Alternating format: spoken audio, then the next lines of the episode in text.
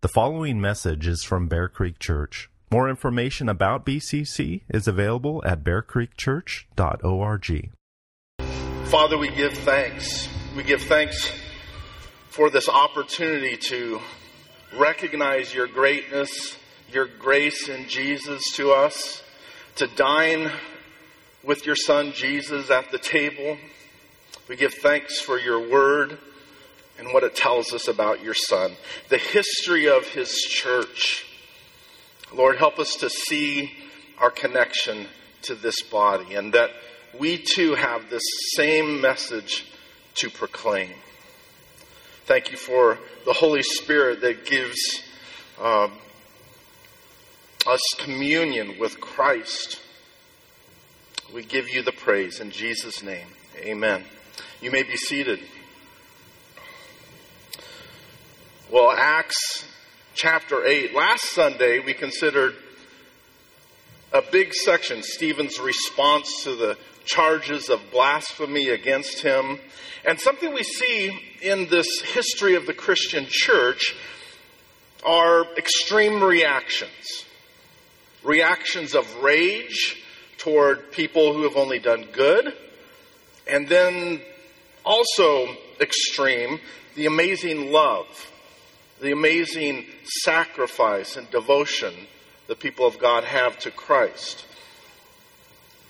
And when I read passages as we have, I, I, I keep thinking, why such rage? Why such an extreme rage? Jesus never sinned.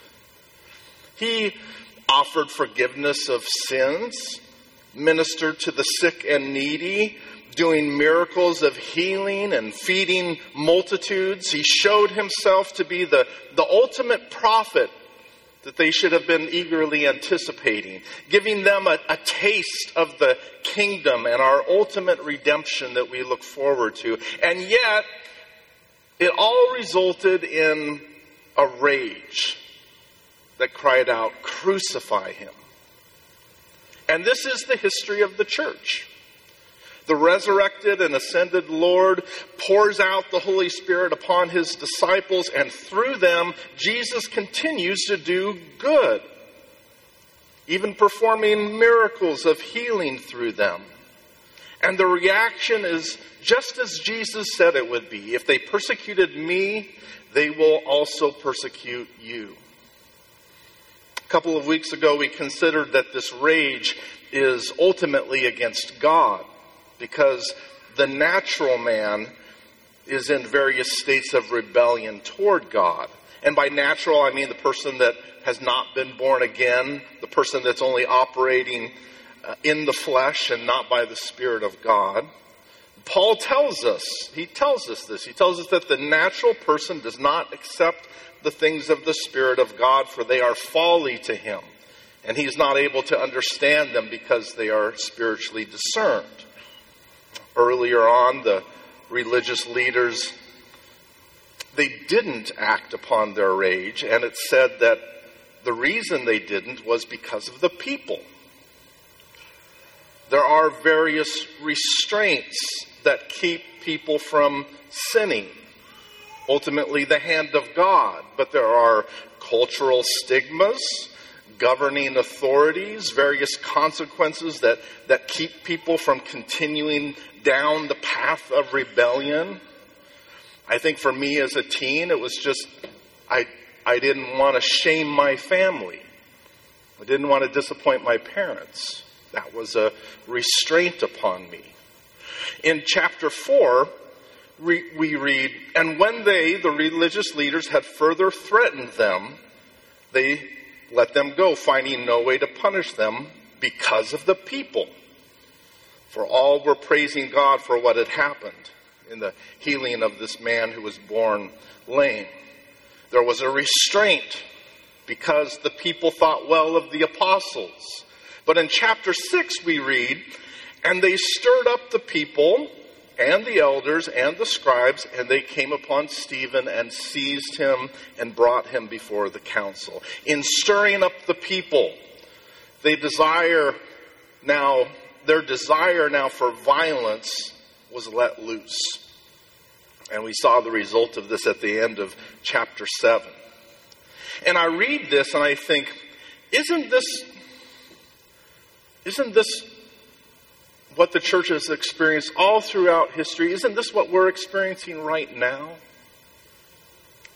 Christianity was once not only tolerated, but thought of something positive in our society. People who disagreed, they still appreciated the, the benefits of Christianity, what it brought to society. But a lot has changed in just a couple of years. The, and, and I think persecution seems more and more possible in America. Uh, some months ago, we even considered a pastor up in Canada ordered to close the doors of his church, and he refused to do so, and he preached, and he's thrown into prison. So, if this is happening in the Americas, we may not be too far away. So, when our government takes steps to silence and control its citizens, when people's religious con- convictions are ignored and they're fired when they don't comply, we should realize that something's happening Public opinion is changing and restraints are being removed. Recently, a friend asked me what I thought was going on with all of the craziness that we're seeing. We might have a lot of ideas, speculations about various plots and agendas, some of which may or may not be true. But what I do know is that I've never used the word evil as much as I have in the last couple of years. Think of it. God created us male and female, image bearers who exist for His glory, designed to flourish. And what have we seen? Just within a couple of years. A denial of this most basic aspect of his image, a denial of the body that God gives to a person, a rebellion at the very core of the identity which God declares in giving us bodies. And instead of counseling people through their confusion, our doctors, the people we trust to do us no harm, surgically ravage what God gives us. It's evil. It's evil. We live in a rapidly growing culture of death, destruction, and injustice. Yes, there have always been problems. There have always been problems, but none of us have ever seen anything close to this in our lifetimes. And the only way I can make any sense of it is to say it's evil. The only explanation is that God has removed his hand of restraint and Satan is showing himself as the father of lies. And this is not to say that God is not sovereign and control. You know, that's the bad news that, that I gave. But the good news is God is sovereign. Jesus said that he would build his church and that the gates of hell shall not prevail against it. Christians have suffered persecution ever since the first century. Christians in Nigeria have been dealing with this persecution for some years now, having their houses burned and being drug out into the streets, raped and murdered, slaughtered.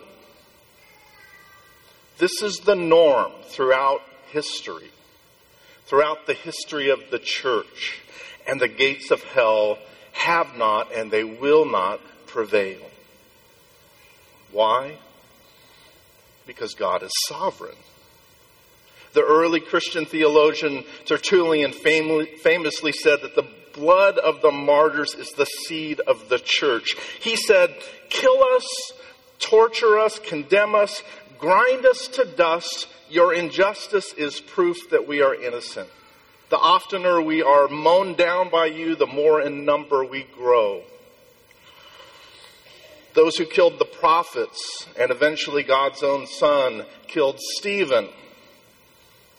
And this apparently unleashed all restraints. And this is where we're at in the book of Acts. Saul, who later became the Apostle Paul, was there. They laid their coats at his feet.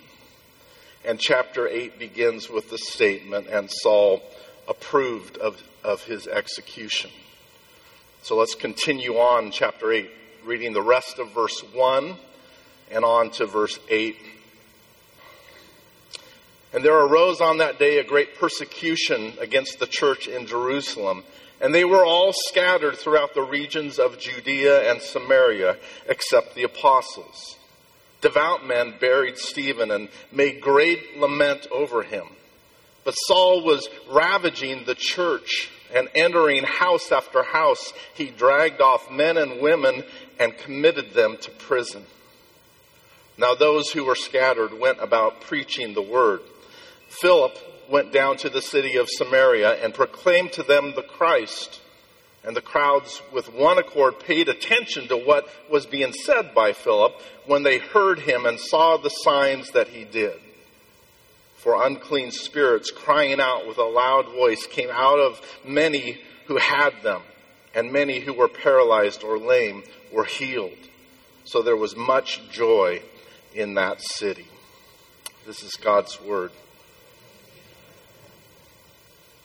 Well, at the beginning of Acts, Luke gives us a kind of table of contents in verse 8 of chapter 1, where Jesus said, But you will receive power when the Holy Spirit has come upon you, and you will be my witnesses in Jerusalem and in Judea and Samaria and to the end of the earth. So far, they have been witnesses in Jerusalem. But now by the providence of God, their witness goes to the regions of Judea and Samaria. And I say by the providence of God because this, this spread of the gospel is not only what Jesus said would occur, but God often works and provides through suffering. The persecution in and of itself is evil, and God uses it for the good of those spreading the gospel. It's the same idea in one of our favorite verses, Romans 8:28, which says, "And we know that for those who love God, all things work together for good, for those who are called according to his purpose." The good is God's glory, and his purpose is salvation. The persecution is not good. The suffering is not good. But God is able to bring about good through the evil intentions of man. Think of Joseph. The Joseph uh, uh, Stephen mentioned in chapter 7. Joseph, who was thrown into a pit and sold to slave traders by his own brothers. Joseph, who was scattered, scattered away from his homeland and into a foreign land. And his wrongful imprisonment led to the blessing of Egypt and the blessing of his own people. And when Joseph was in a position of power over his brothers, instead of taking vengeance upon them, he said, Do not fear. Do not fear, for am I in the place of God? As for you, you meant it, you meant evil against me. But God meant it for good, to bring it about that many people should be kept alive as they are today. God is sovereign. He uses the evil intent of man to bring about the good of his salvation. And what do we see in Acts 8? Christians are scattered. They're scattered because of the evil of persecution, and they go all throughout the region where Jesus wanted them to go. And in Greek, there are different words that can be translated as scattered. One means dispersed so that its item, the item is gone from that point on. Think of like, like scattering ashes, a person's ashes into the wind or upon the sea. But the word Luke uses in verse 4 means scattered in order to plant. God is the sower, scattering seeds to be planted in Judea, Samaria, and the ends of the earth. We need to see the sovereign hand of God in this. It's not God coming along and, and, and trying to fix things. It's God ordaining, God working. And what man intends for evil, God intends, He ordains for the good of the gospel. When we read verse 1, we notice that, that persecution scattered most of the people, but it didn't scatter the apostles. And there are a few speculations about this. Some remind us of the fear of the people concerning the apostles, all the signs and wonders that they did. Uh, fear, think of Ananias and Sapphira. Uh, so maybe they left them alone out of fear. Others think that the main persecution was really toward the Hellenistic believers. Remember, you have the Hebraic and Hellenistic uh, uh, Jews that become Christians, and Stephen and those seven were the men appointed over the, the Hellenistic believers to take care of the widows. So maybe uh, the persecution is more associated with Stephen and and uh, why the church in Jerusalem mostly was made up of Hebrew believers because the Hebraic believers scattered. So either way, their presence, the presence of the of the uh, believers in Jerusalem, it maintains uh, the apostles in Jerusalem. It maintains a, a Christian church there, a, go- a, gospel witness there as the gospel goes out, uh, begins to spread throughout the lands. In verse two, we read that devout men buried Stephen and made great lamentation over him. And I point this out simply to say that it's okay.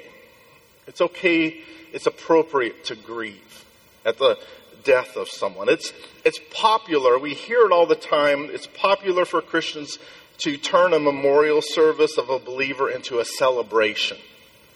And I get that too because we know that, that our loved one who belongs to Jesus is happier than they've ever been before when they're uh, in the presence of Christ.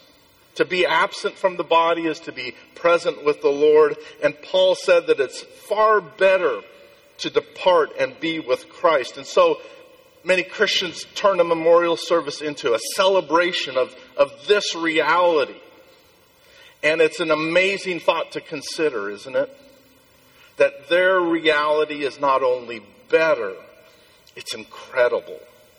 It's glorious. And that the sting of death has been defeated by the resurrection of Christ. But what we see here is godly men made great lamentation over Stephen. And so, yes, we don't grieve like unbelievers who have no real, no actual hope but we grieve. It's okay to grieve. It's appropriate to grieve. The death of a saint is precious in the eyes of the Lord, but it still breaks our hearts. And it's a godly thing to weep with those who weep and to rejoice with those who rejoice. So I appreciate the fact that these men are described as, as devout or godly men, and yet their lamentation, their grief is real. It's severe verses 2 and 3 give us a kind of contrast as godly men are burying Stephen, Stephen and grieving. Saul is entering house after house, dragging off men and women and committing them to prison. It was Paul's own testimony later on when he reminds the Galatians of his former life as Saul the persecutor, saying how he, he persecuted the church of God violently and tried to destroy it. And because Luke's description is very brief, we're tempted to just read past it, to minimize the incredible, incredible pain and suffering that these believers felt. The word he uses in verse 3 for ravaging is a very, very strong word, meaning that it was, an, it was incredibly brutal cruel, it was sadistic. And when we see such evil, we can be certain that Satan is behind it. The evil going on in our day, it's satanic. But just as we don't grieve the death of a believer without hope, so we need to have a right perspective on Satan. Satan is real. Satan is a he's a creature. He's a creature and like all creatures, he is subject to the Lord who uses him to fulfill his good purposes. This is not some equal battle of the gods. Satan's a creature. God alone is God. Martin Luther, I love what he said. He said, The devil is God's devil. And so he doesn't operate outside of the Lord's decree. There's an important principle at work here. Calvin said that the government of the Church of Christ has been so divinely constituted from the beginning that the cross has been the way to victory, death the way to life. That was what Jesus meant when he said that unless a grain of wheat falls into the earth and dies, it remains alone. But if it dies, it bears much fruit. The principle is this the principle is the death of one produces life in another. Paul understood this later when he wrote to the Corinthian church, saying, For we who live are always being given over to death for Jesus' sake, so that the life of Jesus also may be manifested in our mortal flesh. So death is at work in us, but life in you. The death of one produces life in another.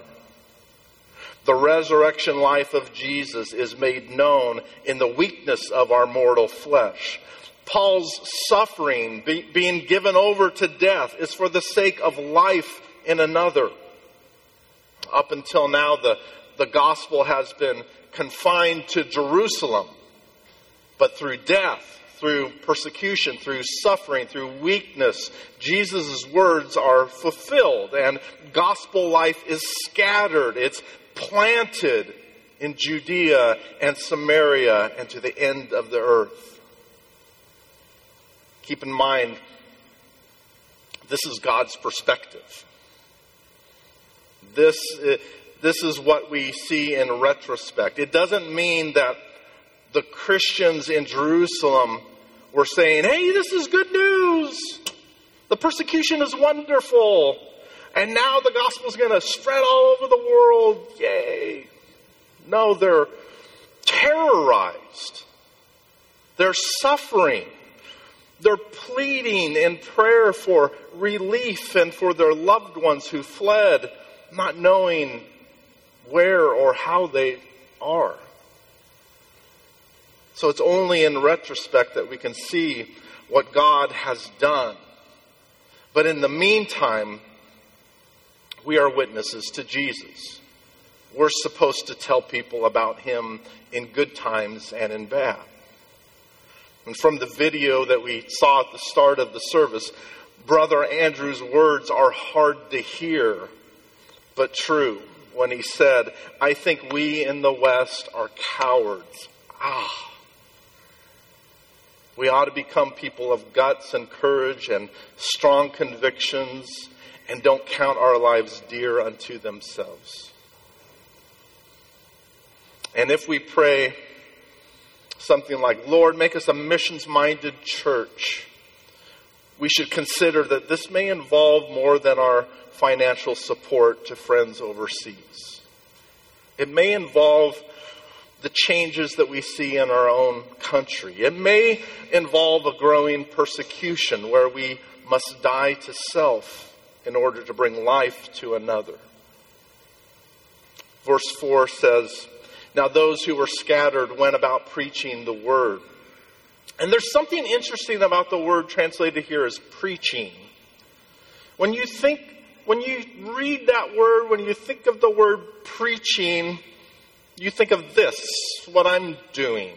You tend to think of what the pastor does. But the real work of evangelism was not done by the apostles or even limited to Philip, who was in a position of leadership. No, it involved all the believers who were scattered. The word Luke uses here would be better translated they spread the good news, or they gospeled, or even gossiping the good news. It's not a formal preaching, it's a common sharing. And this is what we all can do. This is all what, what we're all called to do in, in your various influences and spheres of life. And so, another principle we get is that we take the gospel wherever we go. Historian Kenneth Latourette said that the chief agents in the expansion of Christianity appear not to have been those who made it a profession, but men and women who carried on their livelihood in some purely secular manner and spoke of their faith to those they met in this natural fashion. So keep in mind that these early believers, these early believers are fleeing for their lives. And yet, they didn't act like refugees, they acted like missionaries, which is really strange. They're fleeing because of their faith. And so you'd think that they'd be fearful to speak of their faith. Talk about people of guts and courage and strong convictions. People who, who didn't count their lives dear unto themselves, not living to regain comfort, but for the sake of others. Now, I love my freedom. I love, I love our many comforts. And I hope that they continue. I hope that what we're seeing just reverses and, and it's just a blip in history. But if not, if not, I want to remember that the death of these things may be for the life of another. And that we're all called to spread the good news of Jesus, taking the gospel wherever we go. And in Philip's case, Samaria was a strange place to go. You realize that? Samaria is a strange place for a Jew to go. Remember, there's a long history between Jews and Samaritans. The trouble began in the 10th century. Oh, this is a long uh, conflict between them. Go back to the 10th century BC when 10 tribes broke away and made Samaria their capital, while two tribes remained loyal to Jerusalem. Then in 722 BC, the Assyrians capture Samaria, taking thousands into exile and repopulating the country with foreigners, Gentiles. Two centuries later, when the Jews returned from exile in Babylon, they refused the help of the Samaritans in the rebuilding of the temple. By the fourth century, relationships were at an all time low. The Samaritans had rejected the scriptures, all but the Pentateuch, and they built their own temple on Mount Gerizim.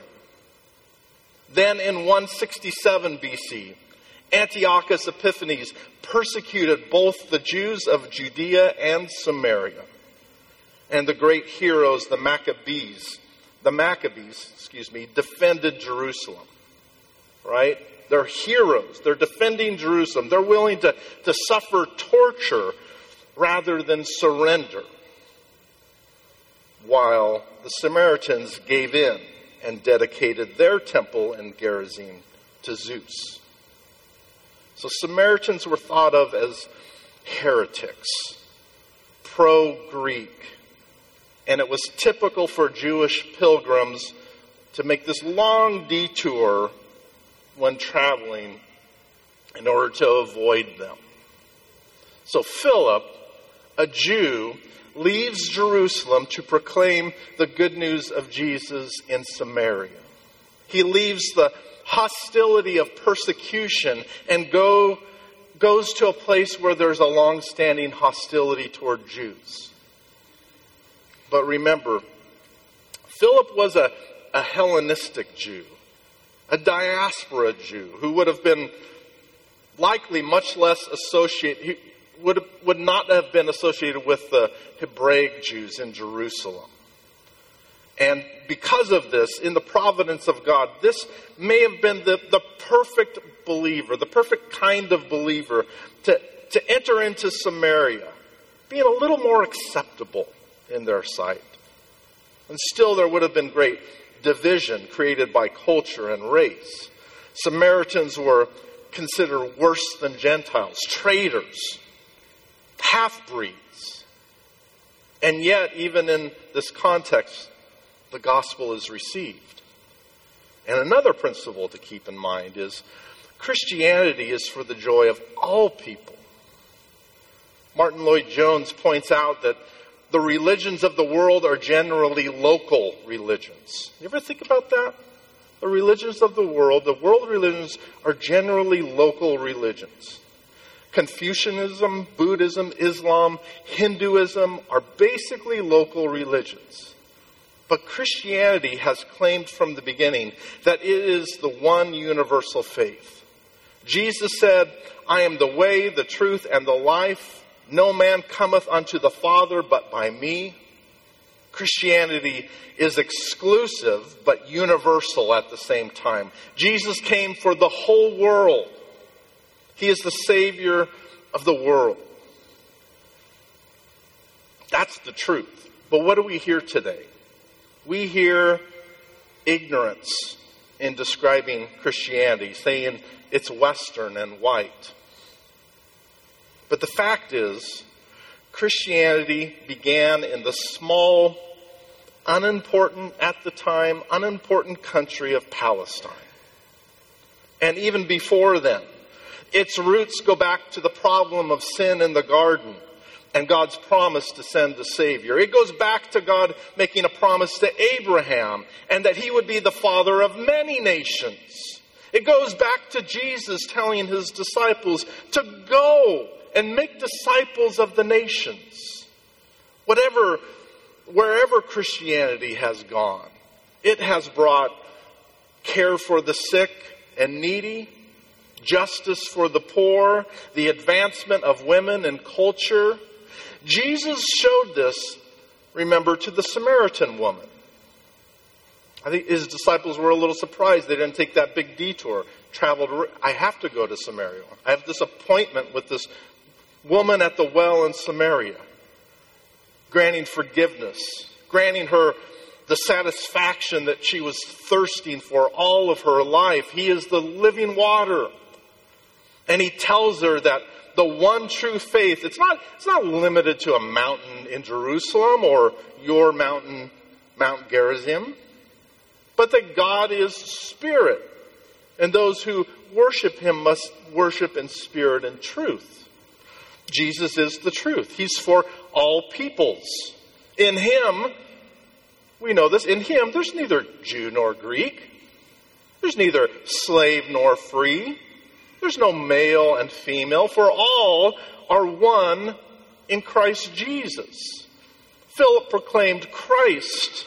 And whatever history between the Jews and the Samaritans, however great the cultural divide, however strong the long standing hatred, it didn't stop him from bringing the good news of Jesus. One undeserving sinner was his attitude, one undeserving sinner to another.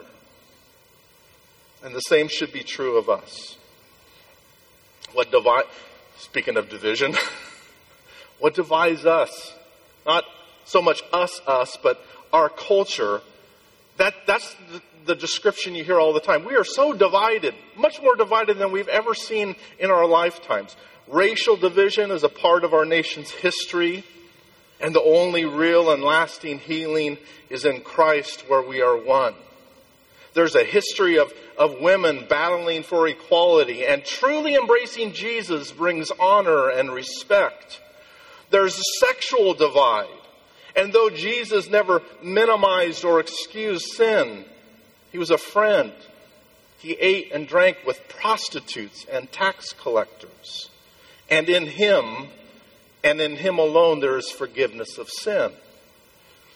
What about liberals and conservatives, the, the wealthy and the homeless, pro vax, no vax, pro mask, no mask, pro life, pro death, LGBTQ plus. Is there anyone too far gone? Or is Christianity, is Jesus, is God's grace and forgiveness, is it only for some? Would you, would I go into Samaritan territory and proclaim Christ? Philip's message was full of Christ. It was a message of good news. Good news that could overcome any cultural divide, break through any barrier. It's a message that we're all, we're all sinners. And God is a God of mercy. And there's a way back to Him through faith in Jesus. John tells us that God did not send His Son into the world to condemn the world, but in order that the world might be saved through Him. That's good news for everyone, regardless of our background. It's, it's the news of your salvation, the news that, that we're called to share. So, what's going on with our nation? Again, the word that comes to mind is evil. Yes, people are responsible for their sins, but who is the father of lies? Who's the great deceiver who tempted Adam to sin? So, yes, Adam was responsible, but Satan's behind it. And as a result, all of human history has been filled with death corruption, and suffering ever since then. And when we see a culture of death, corruption, and suffering, why not call it what it is? The killing of babies has always been wrong. But look at how the restraints have been removed.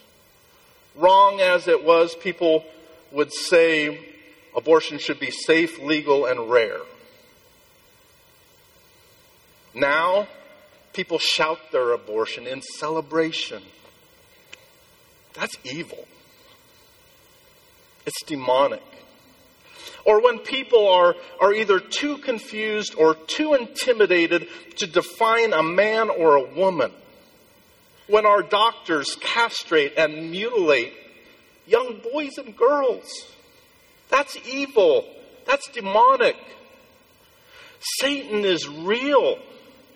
He blinds the minds of unbelievers to keep them from seeing the light of the gospel of the glory of Christ.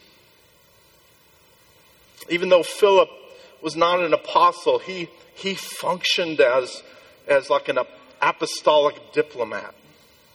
And God, God validated this position. God validated his voice by giving him the ability to do miraculous signs and wonders. That was the point of, of those things. Not everyone was, was going around casting out demons, but Philip was.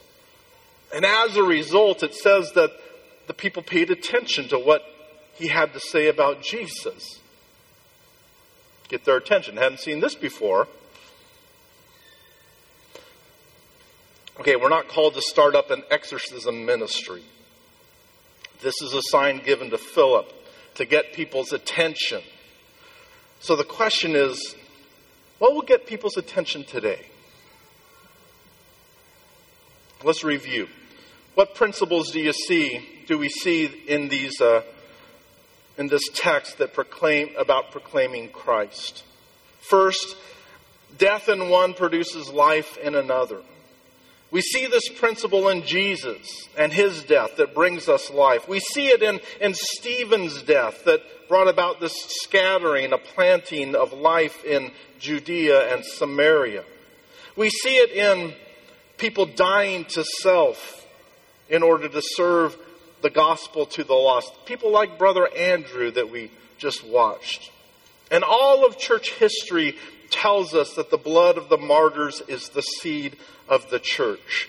Are we willing to taste death for the sake of life? Secondly, we take the gospel wherever we go. We don't just scatter and hide. We take the gospel with us. It's, it's the work of Christ's church, each person in their particular surrounding. When you're at home with your kids, as simple as that seems, that's your mission field. Talk about Jesus.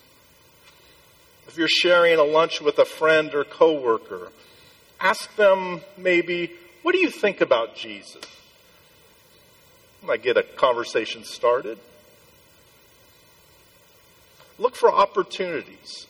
Look for opportunities, you know, even just to stand out as being kind and thoughtful. Not that that's the gospel, but it's important. It might get people's attention if you're kind and thoughtful. Even these things have changed in the last couple of years. When you're just at restaurants or grocery store, people's interactions are different.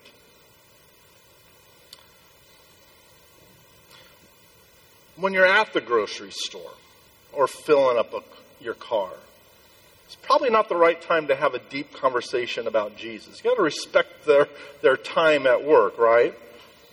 But simple kindness or a godly blessing, that might be something that gets their attention and makes them listen to another believer, identifying you as a, a Christian.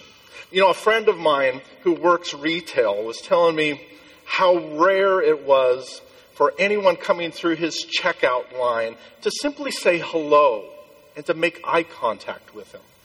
He said it never happens. That if you really want to stand out, he was joking with me, if you really want to stand out, just be sure to say hello and make eye contact. Maybe say thank you and have a nice day. It's amazing that this is becoming rare. Now, again, that's not the gospel.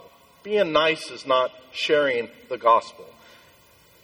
But if they know that you're a Christian, God can use that.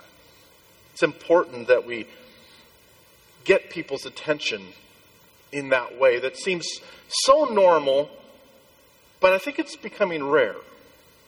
Your kindness might be used like Philip's healings, where people pay attention, or another Christian who comes along and actually shares the gospel with them, and they're more open to it. Third, Christianity is for the joy of all people, and you're not the judge. So share Jesus without discrimination. You're never more deserving than anyone else. Verse 8 gives us the result, a contrast that, that Luke wants us to see.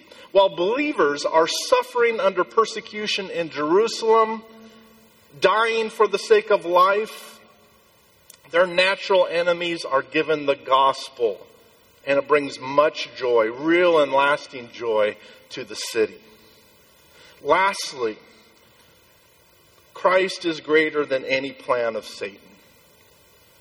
It all, it, it all goes back to the garden, doesn't it?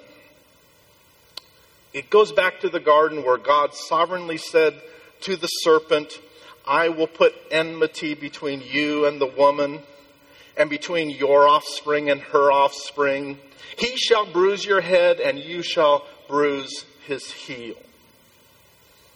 It's the first hint at the gospel in Scripture. And then all the rest of biblical history is what? It's the, it's the offspring of Satan and the offspring that leads to Christ and his lineage at enmity, at conflict, all throughout, all throughout the Old Testament, leading to Christ. And Satan thinks that he's victorious, crushing Jesus at the cross, but it's just a bruise to the heel. Jesus is the victor. He crushes the head of the serpent. He's the he's victorious over sin and death. That's what this is a, a prophesying. This is what God's promise was right at the beginning, right when sin first occurred. Adam and Eve deserved to die on the spot. They died spiritually, but they deserved to be executed on the spot. That was what God said would be the consequences. But He showed grace, He showed mercy, He gave a promise. And in faith, they looked forward to this promise. How were, Christ- how were people saved in the Old Testament? Same way you are. Faith. Faith in the Messiah. They look forward, you look back. There's always been hatred and hostility between Satan and God, between his offspring or people and the lineage that led to Christ. It's, it's not a battle of equal forces. God has his purposes, and he has said from the very beginning that yes, Satan would be allowed to do this. He would be allowed to bruise Jesus on the cross, but Jesus has the ultimate, the final victory. He is risen. He is victorious over sin and death. And by the Holy Spirit, He is with us and promises that the gates of hell shall not prevail against His church. So, as weird as our world is, as discouraging as it is to watch the news, this is the reality. Don't be discouraged. Don't be depressed. We are, what? Aliens and strangers. That's the reality. Aliens and strangers in this world. So, as concerning as times are, they're really not unusual. They're really not unusual. They're not unique to the history of the church. Be concerned, but remember who's sovereign over all. Remember who is with you till the end. Remember that the ultimate answer is Christ, and all of us are called to proclaim Him. And nothing will change our world like that. If you want change, the only message that has the power to affect the, the heart of man, to change, our, to renew our thinking, our mind. This is what we need. So, as His church, what do we do? We devote our, think back to Acts, we devote ourselves to prayer. We devote ourselves to His Word. We devote ourselves to each other and our fellowship to one another. And in love, we take the gospel with us wherever we go for the sake of people's eternal joy in Christ. Let's pray.